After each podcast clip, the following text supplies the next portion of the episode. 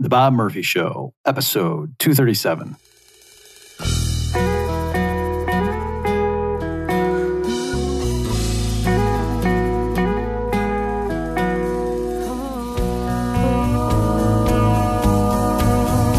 There's a tidal wave coming.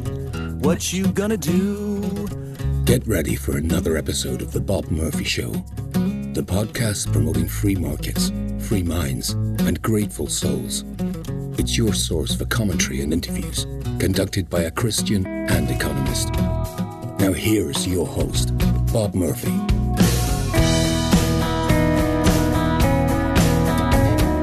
Hey, everybody, welcome back to the Bob Murphy Show. We got a selection of clips today to make this one fun and snappy.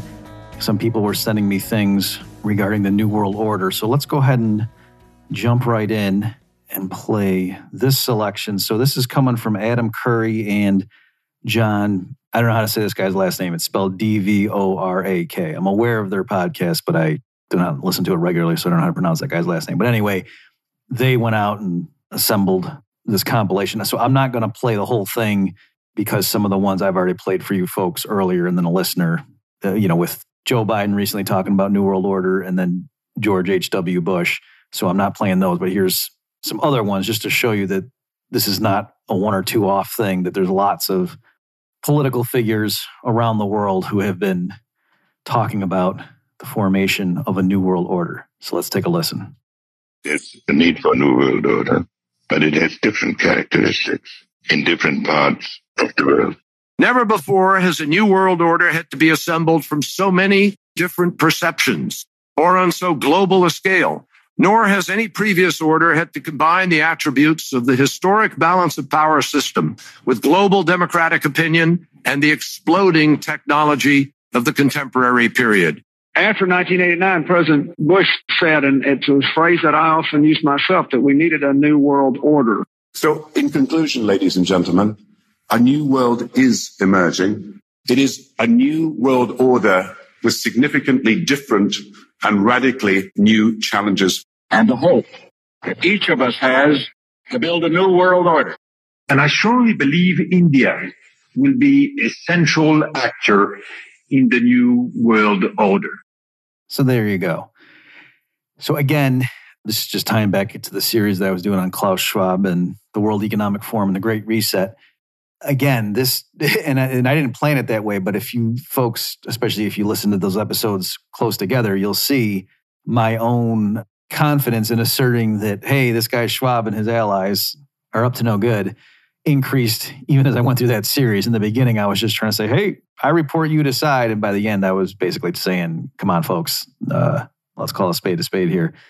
So again, my point is that this uh, blueprint for the future that the call them what you will, the globalists, the technocrats, what they want, uh, it's been around for a while. They've been discussing it more or less openly, and it is what it is. Speaking of which, why don't we go ahead and listen to the opening comments from, well, I don't know if that's the opening comments, but comments from a panel talking about the new blockchain financial system from the World Government Summit of this year, 2022. Let's go ahead and take a listen. And so I think we have to go deeper. And it's not about the US versus China. It's about what underpins a world order is always the financial system.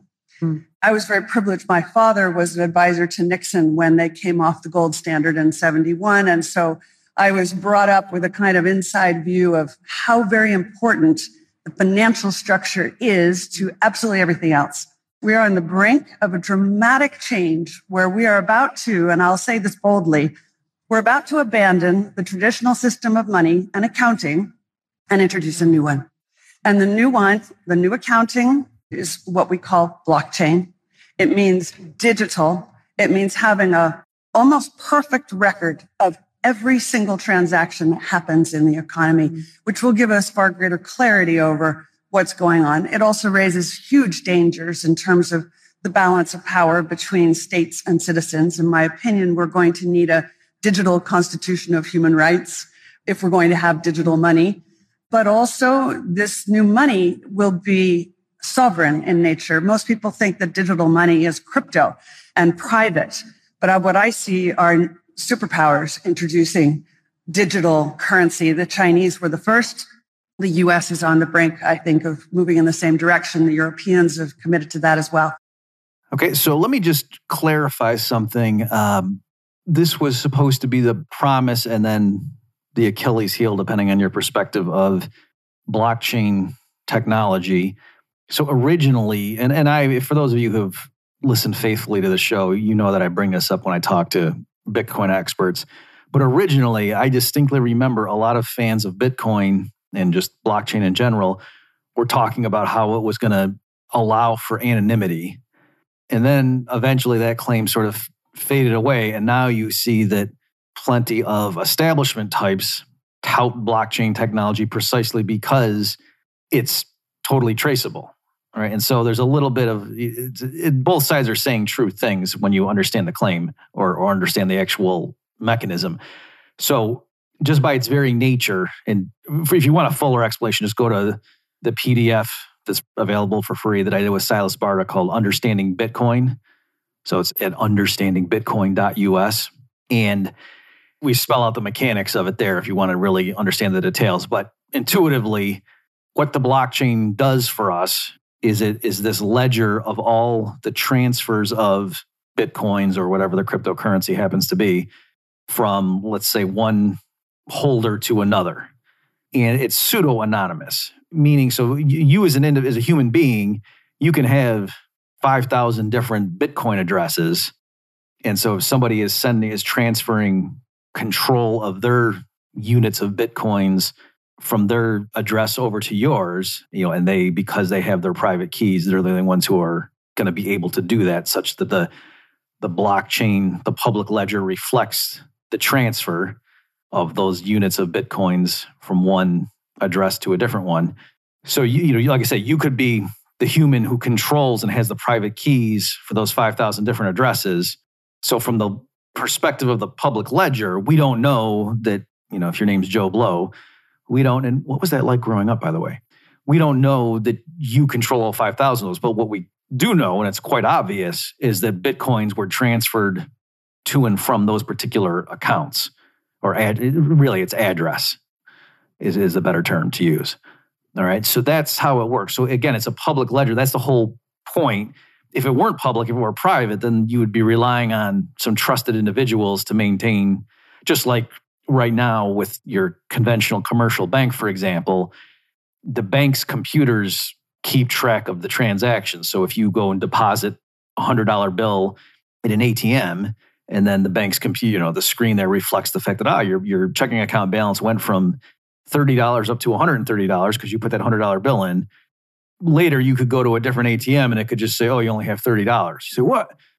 And that's because the bank is the one in charge of keeping track of those transactions. And so if the bank makes a mistake or just deliberately defrauds you, or you know somebody on the inside embezzles funds, or even somebody on the outside hacks into it and steals it, you can't prove to the outside world that you deposited that hundred dollars very easily, right? Because you're ultimately relying on your bank's internal systems, and it's your bank's word basically.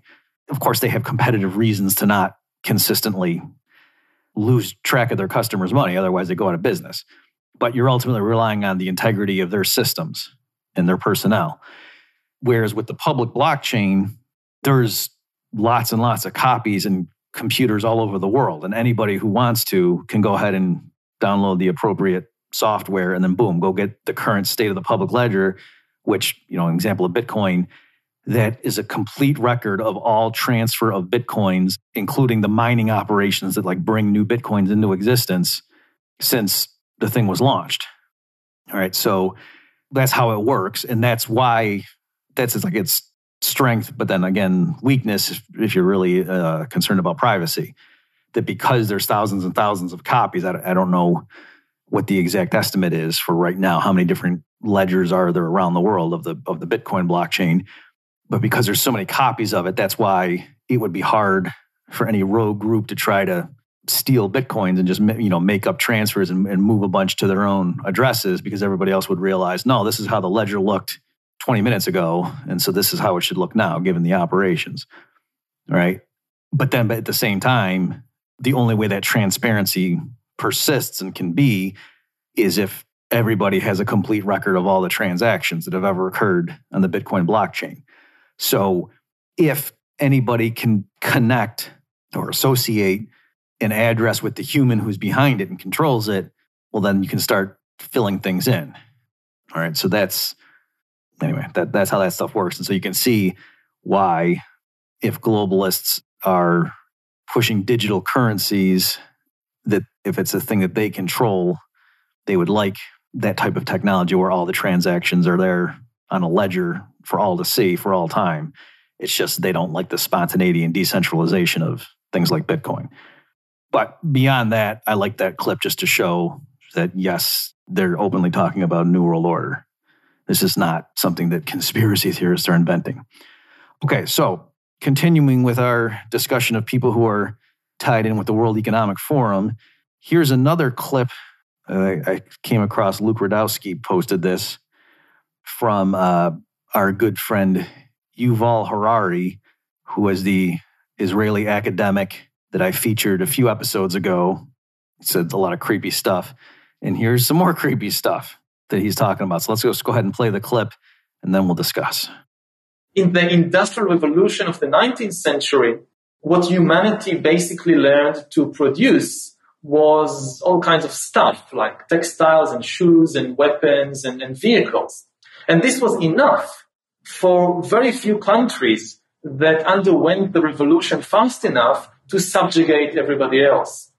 What we're talking about now is like a second industrial revolution, but the product this time will not be textiles or machines or vehicles or even weapons. The product this time will be humans themselves. We are basically learning to produce bodies and minds. Bodies and minds are going to be, the, I think, the two main products of the next wave of all these uh, uh, changes. And if there is a gap between those that know to produce bodies and minds and those that do not, then this is far greater than anything we saw before in, in history. And this time, if you're not part of the revolution fast enough, then you probably become extinct. Once you know how to produce bodies and brains and minds, so cheap labor in Africa or South Asia or wherever, it, it simply counts for nothing. And again, I think that the biggest question in, maybe in economics and politics of the coming decades will be what to do with all these useless people. I don't think we have an economic model for that. My best guess, which is just a guess, is that food will not be a problem. Uh, with that kind of technology, you will be able to produce food for to feed everybody. The problem is more uh, boredom and how what to do with them and how will they find some sense of meaning in life when they are basically meaningless, worthless. My best guess at present is a combination of drugs and computer games. Okay, so one thing before I get into the criticism, let me at least give a nod of the head or a tip of the hat to Harari for recognizing that food production won't be a problem. All right, so say what you will about some of these folks connected with the WEF, they're not dumb and they understand things like the progress under capitalism. And so they realize that if we move into a world where we have tons of robots, AI, things like this, um, advances what Klaus Schwab calls the fourth industrial revolution, advances in other areas, and they all come together and there are synergies. It's not just independent progress in different fields, but the way they interact with each other is what Schwab says is really going to catapult us into the into the future. In that environment, being able to feed people and just provide their basic needs for sustenance, I mean, that's child's play. That's nothing. Whereas a lot of leftist Malthusians, oh my gosh, we're overstraining the planet. And how can Mother Earth possibly carry 10 billion people? This is crazy. And no, it's not going to be a problem. I mean, I don't have the statistics at my fingertips here, but there's things like you could you could take a billion people and put them in Texas, and the amount of acreage each person would have is a big number. All right, so it's there's plenty of land per se. Once humans figure out how to cost effectively harness the ocean's potential, you know, just having floating cities and things like that, and tapping into algae or phytoplankton or drilling down if we still use oil at that point. I mean, it's really, we've literally just scratched the surface of the resources that are just on this planet, let alone if you want to go into space. All right. So that's not going to be an issue, right? It's not going to be, oh my gosh, Earth is running out of natural resources. How are we going to feed 10 billion hungry people? That's not an issue. And so, to his credit, Harari gets that. His point was, what are we going to do once AI and robotics advances over the next few decades, the way he thinks they will? It's going to render a large portion of humanity with basically zero economic value, right? That they're not, it's not going to be worth them producing anything because the machines will be able to outproduce them. And so, what's what's the point? And then his answer, which horrified a lot of people, was that oh, we'll just give them drugs and video games. So, in fairness, at least the WEF types, the drugs and video games they're going to make are going to be really good, high quality. So, you know, we'll at least give them credit for that. Much better than under old school communism. So, in terms of the economics, I think I've touched on this before in the podcast, but let me just briefly go over it. I think this fear of robotics rendering humanity obsolete or human labor obsolete or at least unskilled labor obsolete, I think that those fears are overblown, right? So, one thing is just empirically, we haven't seen that yet, right? That what, what, what happens is the general course of progress that there's some new innovation and what could be called a labor saving device. And so much fewer people augmented with this new machinery or tools or whatever processes can produce a lot more of whatever the output is, a type of good or service, than many such people would have been required before the introduction of the new labor saving device. And so what happens is the output of that good and service goes way up, and the amount of labor needed in that little niche goes down. And so does that spell disaster? Does that mean, you know, for example, lots of people were involved in the United States, let's say in agriculture in the year 1880. By the year 1950, a much lower percentage of the population was directly involved in agriculture, and food output per capita was much higher than it had been.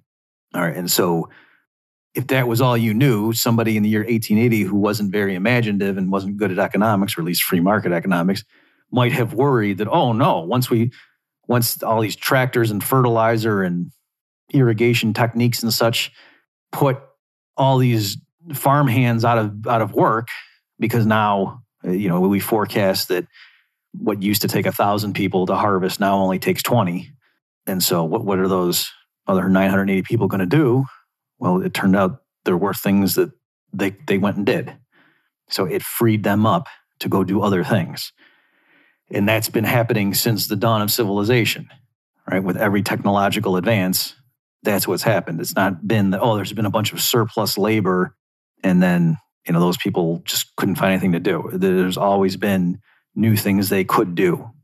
So theoretically, could that change? And to their credit, some of the people warning about the coming AI problems and the billionaire types who are warning and, and say that's why we need to have UBI and so forth.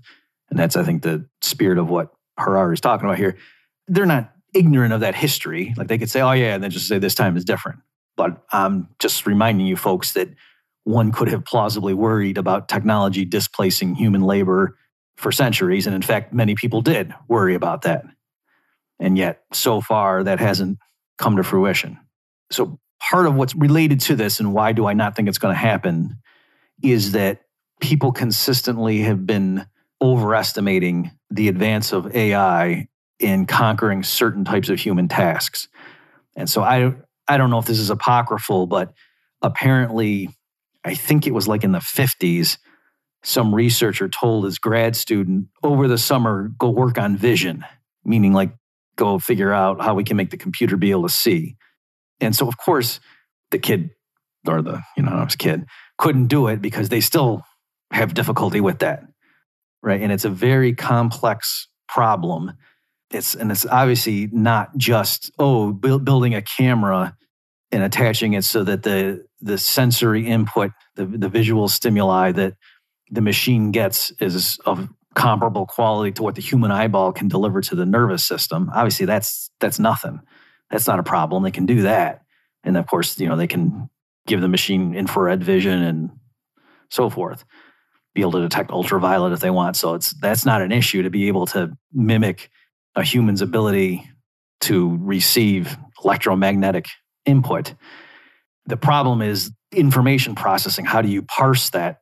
How do you navigate in an environment using visual input to make sense of where you are? And that's a very difficult problem. And you know, they're obviously they've made progress, but that's the kind of thing where they tremendously underestimated how difficult that was going to be. And so I think likewise with some of these other tasks, you know, things that AI can't do yet, but they assume, oh yeah, next 20 years we'll knock that out. I think there's going to be things that are going to persist that they don't realize how difficult it is.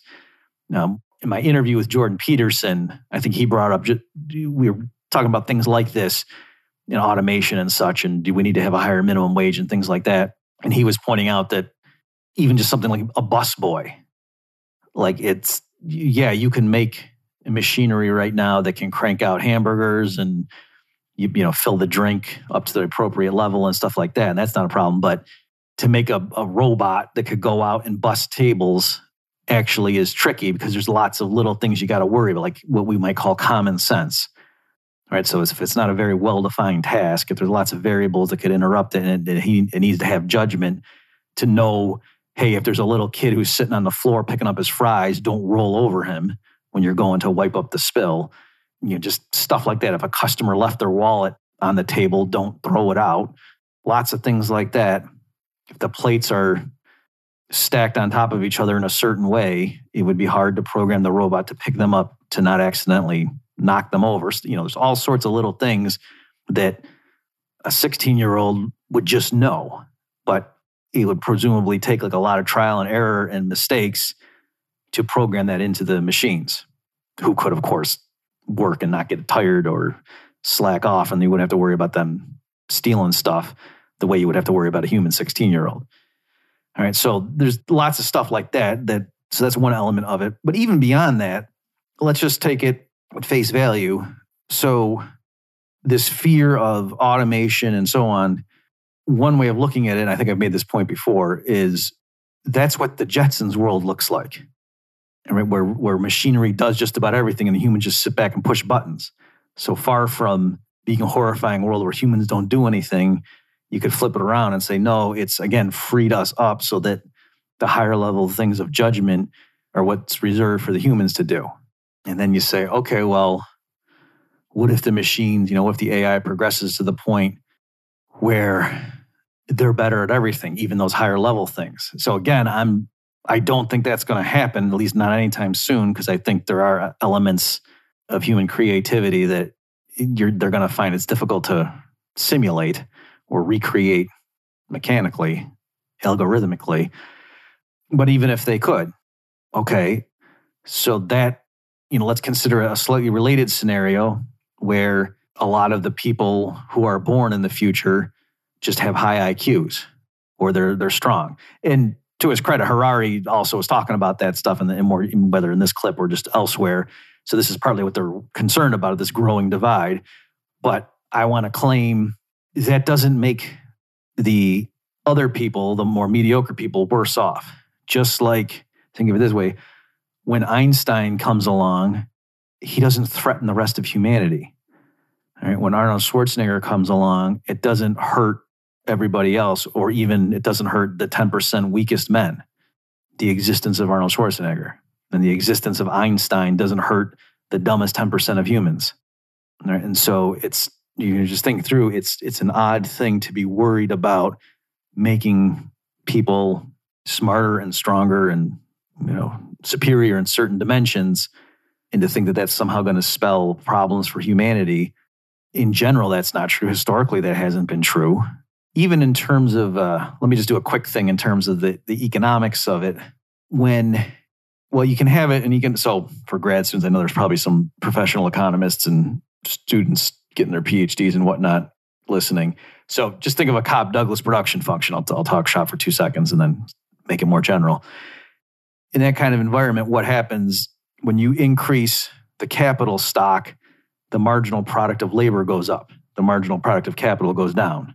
And so the more machinery there is to work with, that makes workers more valuable on the margin, an hour of their labor. And so the real wage rate rises. And so that's why, like in, in immigration models, when you start getting more complex and you allow for the fact that there's different types of labor, if you allow in a bunch of trained medical doctors from India, that could conceivably lower the wages of other medical doctors in the United States, but it raises the wages of dishwashers. Why is that? Well, because what's happening in that particular example with those occupations I picked, it's not that it makes the dishwasher able to wash more dishes per hour, but what it means is the price of medical care goes down. And so the dishwasher now, with the wages he's receiving from washing dishes, can now buy more medical services.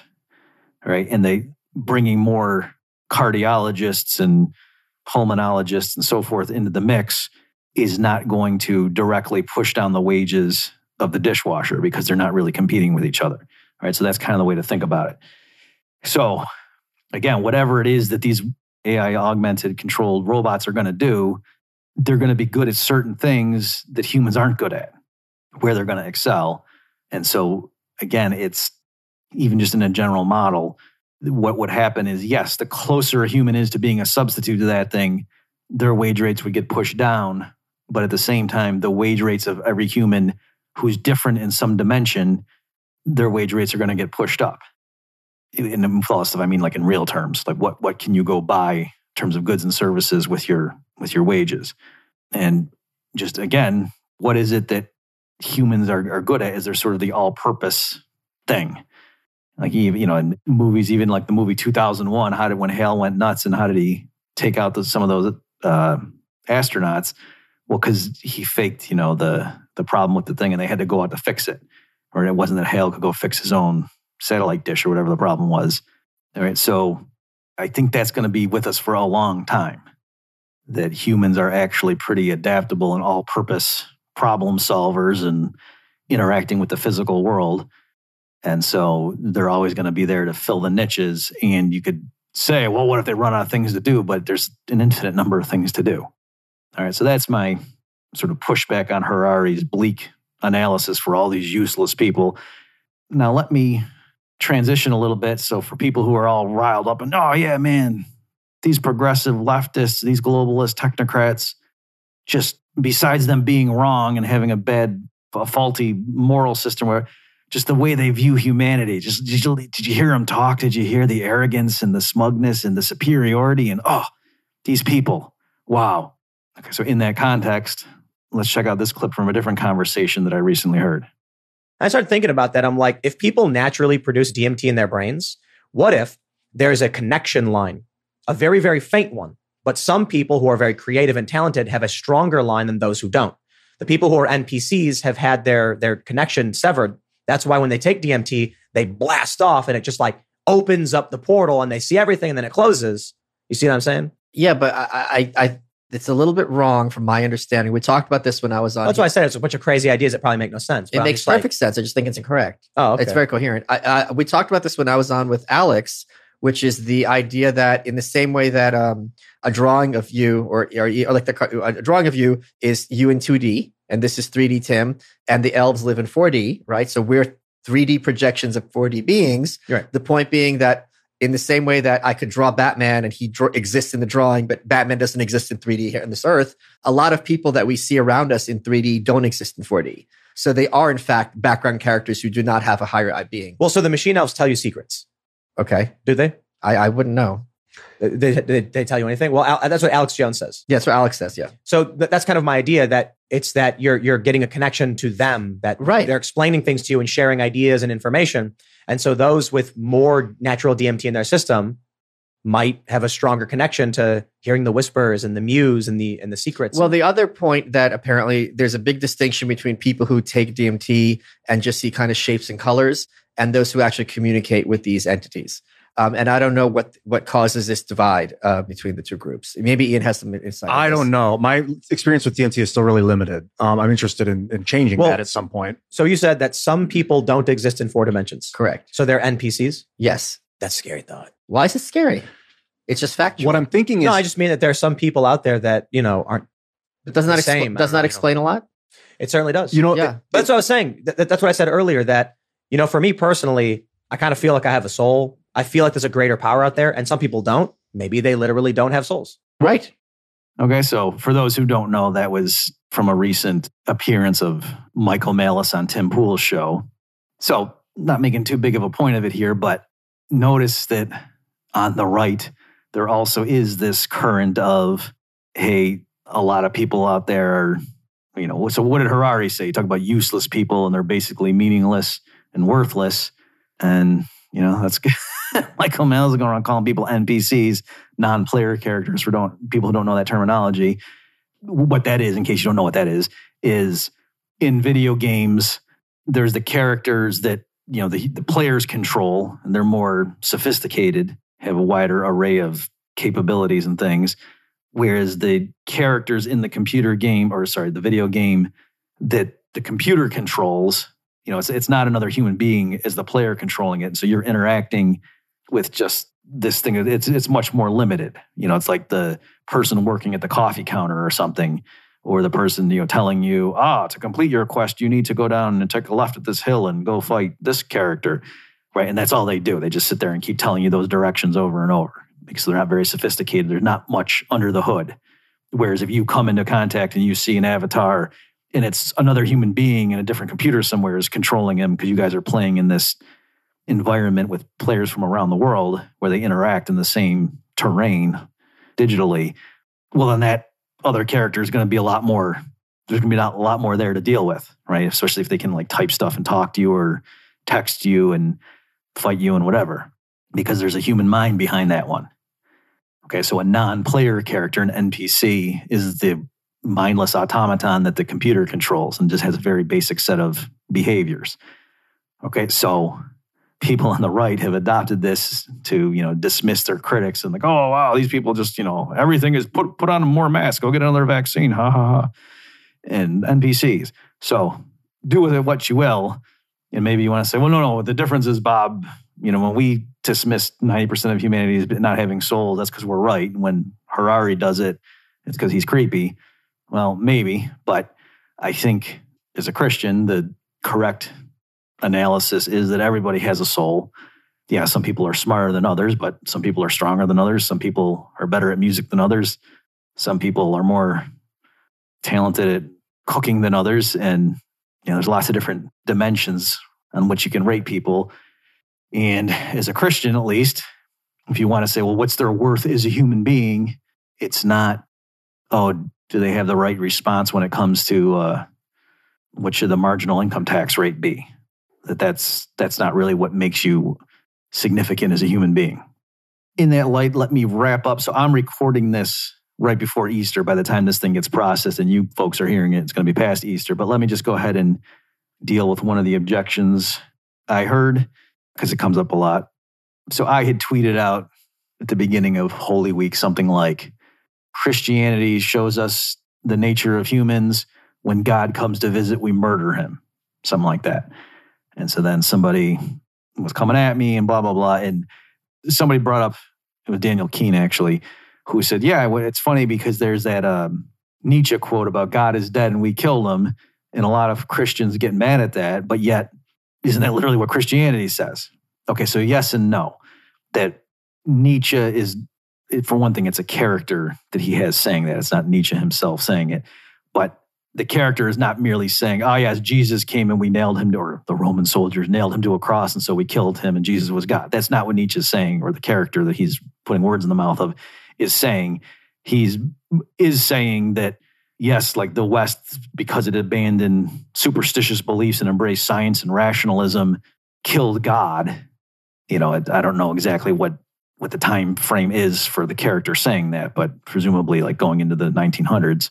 But it it's not a like, haha, take that, God. That's not the point. The point is now that we've lost this mooring that used to undergird Western civilization, we're in trouble.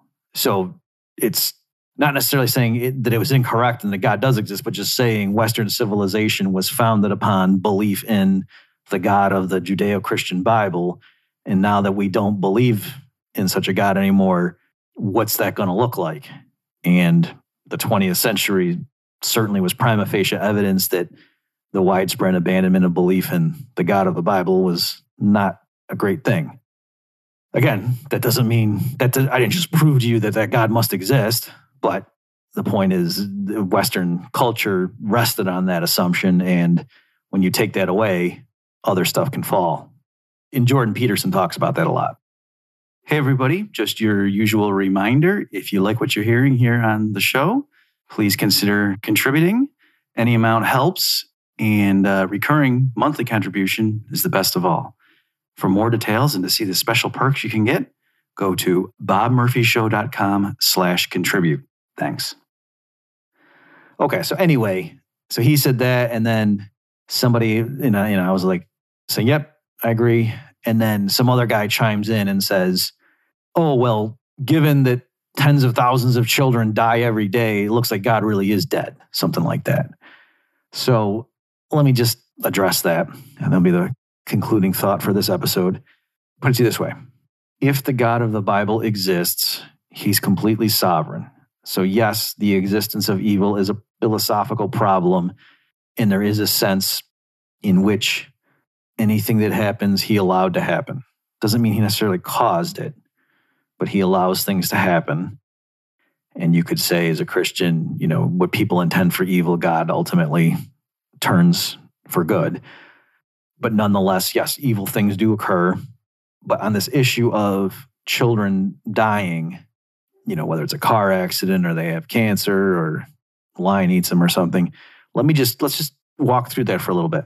So, given that the God of the Bible exists, just for the sake of argument, again, no matter what happens on this earthly plane, ultimately is up to the sovereignty and authority of God. So, whether you, so there's a sense in which anybody who dies ever from any cause, you could say God killed them in that sense. All right. So, whether it's somebody who's born and lives to be 90 and has 17 grandkids and dies quote, of old age naturally, quote, in his sleep. There's a sense in which, well, God designed the whole structure of reality, you know, so that that happened. So God killed that guy. And somebody who gets hit by a bus when he's three years old and wanders out in the street, yep, God designed the structure of reality, the laws of physics, blah, blah, blah, such that that happened. You know, he could have, if he wanted to, he could have made it so that bus driver wasn't texting and saw that kid and swerved but he didn't. He didn't intervene. Okay, so no matter what happens, there's a sense in which everybody who dies, it's because God allowed it to happen. And so I, I guess what I'm saying is that this, this distinction that atheists with their glib criticisms make there about, oh, well, you know, God killed all these children. When you say, well, every day it's not just children that's dying, it's old people too. And so now you push it back a step. And I've heard other atheists say things like, well, what's the point of leaving us on earth to suffer if we're going to be with God in paradise ultimately? You know, why would a good God do that? Was this just for, you know, to amuse him? Like we're going to be his marionettes in some play for his sick satisfaction or something before he then lets us cavort in bliss with him? We're going to have to go through this earthly suffering. That's sick. That's twisted. Why would he do that? So just notice when a kid is born, if he has to stick around on earth for a long time, there's a plausible sense in which the atheist might say that's perverse. Why would God make you down here and endure human suffering? Why not just have him be with you right away? But then if you die at a young age, the atheist also can say plausibly, why would a good God let that happen? Okay. And now you could refine it and say, well, sure. I mean, why, why doesn't just make the kid just disappear without any pain and get, you know, get taken up at two seconds, old, you know, years old, or, or sorry, two seconds old. And yeah, I'm not going to be able to solve that problem right here in two seconds or two sentences, but I, I hope I'm at least getting you to see really these types of critiques reduced to why was I born? Right? In other words, like why does this earth exist at all? You know, why should there be this earthly plane? And you know, that's obviously a very deep question, but given that we're going to live on the earth, then a lot of these other questions is kind of arbitrary that, you know, how long you're here and whatever. It's not obvious that, well, the longer you're here, is that a good thing or a bad thing? What would a loving God do? And in terms of the absolute amount of suffering, again, it's this is what we know. So put it to you this way regardless of how God designed the universe and what this earthly condition would be like, the worst thing that ever happened to somebody would necessarily be the worst thing that ever happened to somebody. And I think people would calibrate their viewpoint accordingly. So the example I like to use, sort of silly one, is uh, in Return of the Jedi, Star Wars Episode Six. C-3PO is is like the the spokesman for Jabba the Hutt, and so he's telling Han Solo that hey, you're going to get punished by getting thrown into the this thing, and he says. In his belly, you will find a new definition of pain and suffering as you are slowly digested over a thousand years. Okay, so that's something that George Lucas, I guess, came up with. And that's pretty horrible. That's way worse than anything that can actually happen in our world. All right. And so going the other way, in our world, if the worst thing that ever happened to people was getting a paper cut, then you know people would be going around saying, Do you know how bad the Nazis are? They were like giving people paper cuts left and right. And people were like, Oh, those monsters. Okay. And so I again, I'm not trying to make light of actual human suffering. And I know things have happened to people that are worse than the worst thing that's happened to me in my life so far. But again, my point is you could actually imagine things that are way worse than what happened. And so again, with these things, it's it's kind of, you know, it's difficult to say just a priori, oh no, good God wouldn't allow that sort of thing to happen. And again, it's easy for me to sit here and say this in relative comfort. But, you know, I, I think from the vantage point of if we could step outside the way our universe works and just say imagining all, you know alternate universes again it's it's it's not so obvious or, or i think the critics when they say oh well gee well if i were the omnipotent being designing the universe from scratch i would do it this way it's not obvious to me that actually your thing would be superior right? There, there's lots of consequences for making decisions about well is the world going to work like this? And of course one of the huge things is are we going to have free will? And you know once you decide yes i want the beings in this universe to have free will well then a lot of things necessarily follow. And you could say well why? And well do we want the world to be rational? Do we want there to be cause and effect? Do we want logical consistency to be obeyed? Well if you say yes to those things and arguably a good god would want those things to be true then there you go. Okay so i'll wrap it up there. Hope you folks had a happy easter and i'll see you next time. You've just experienced another episode of The Bob Murphy Show, the podcast promoting free markets, free minds, and grateful souls. For more information and to subscribe to this podcast, visit bobmurphyshow.com.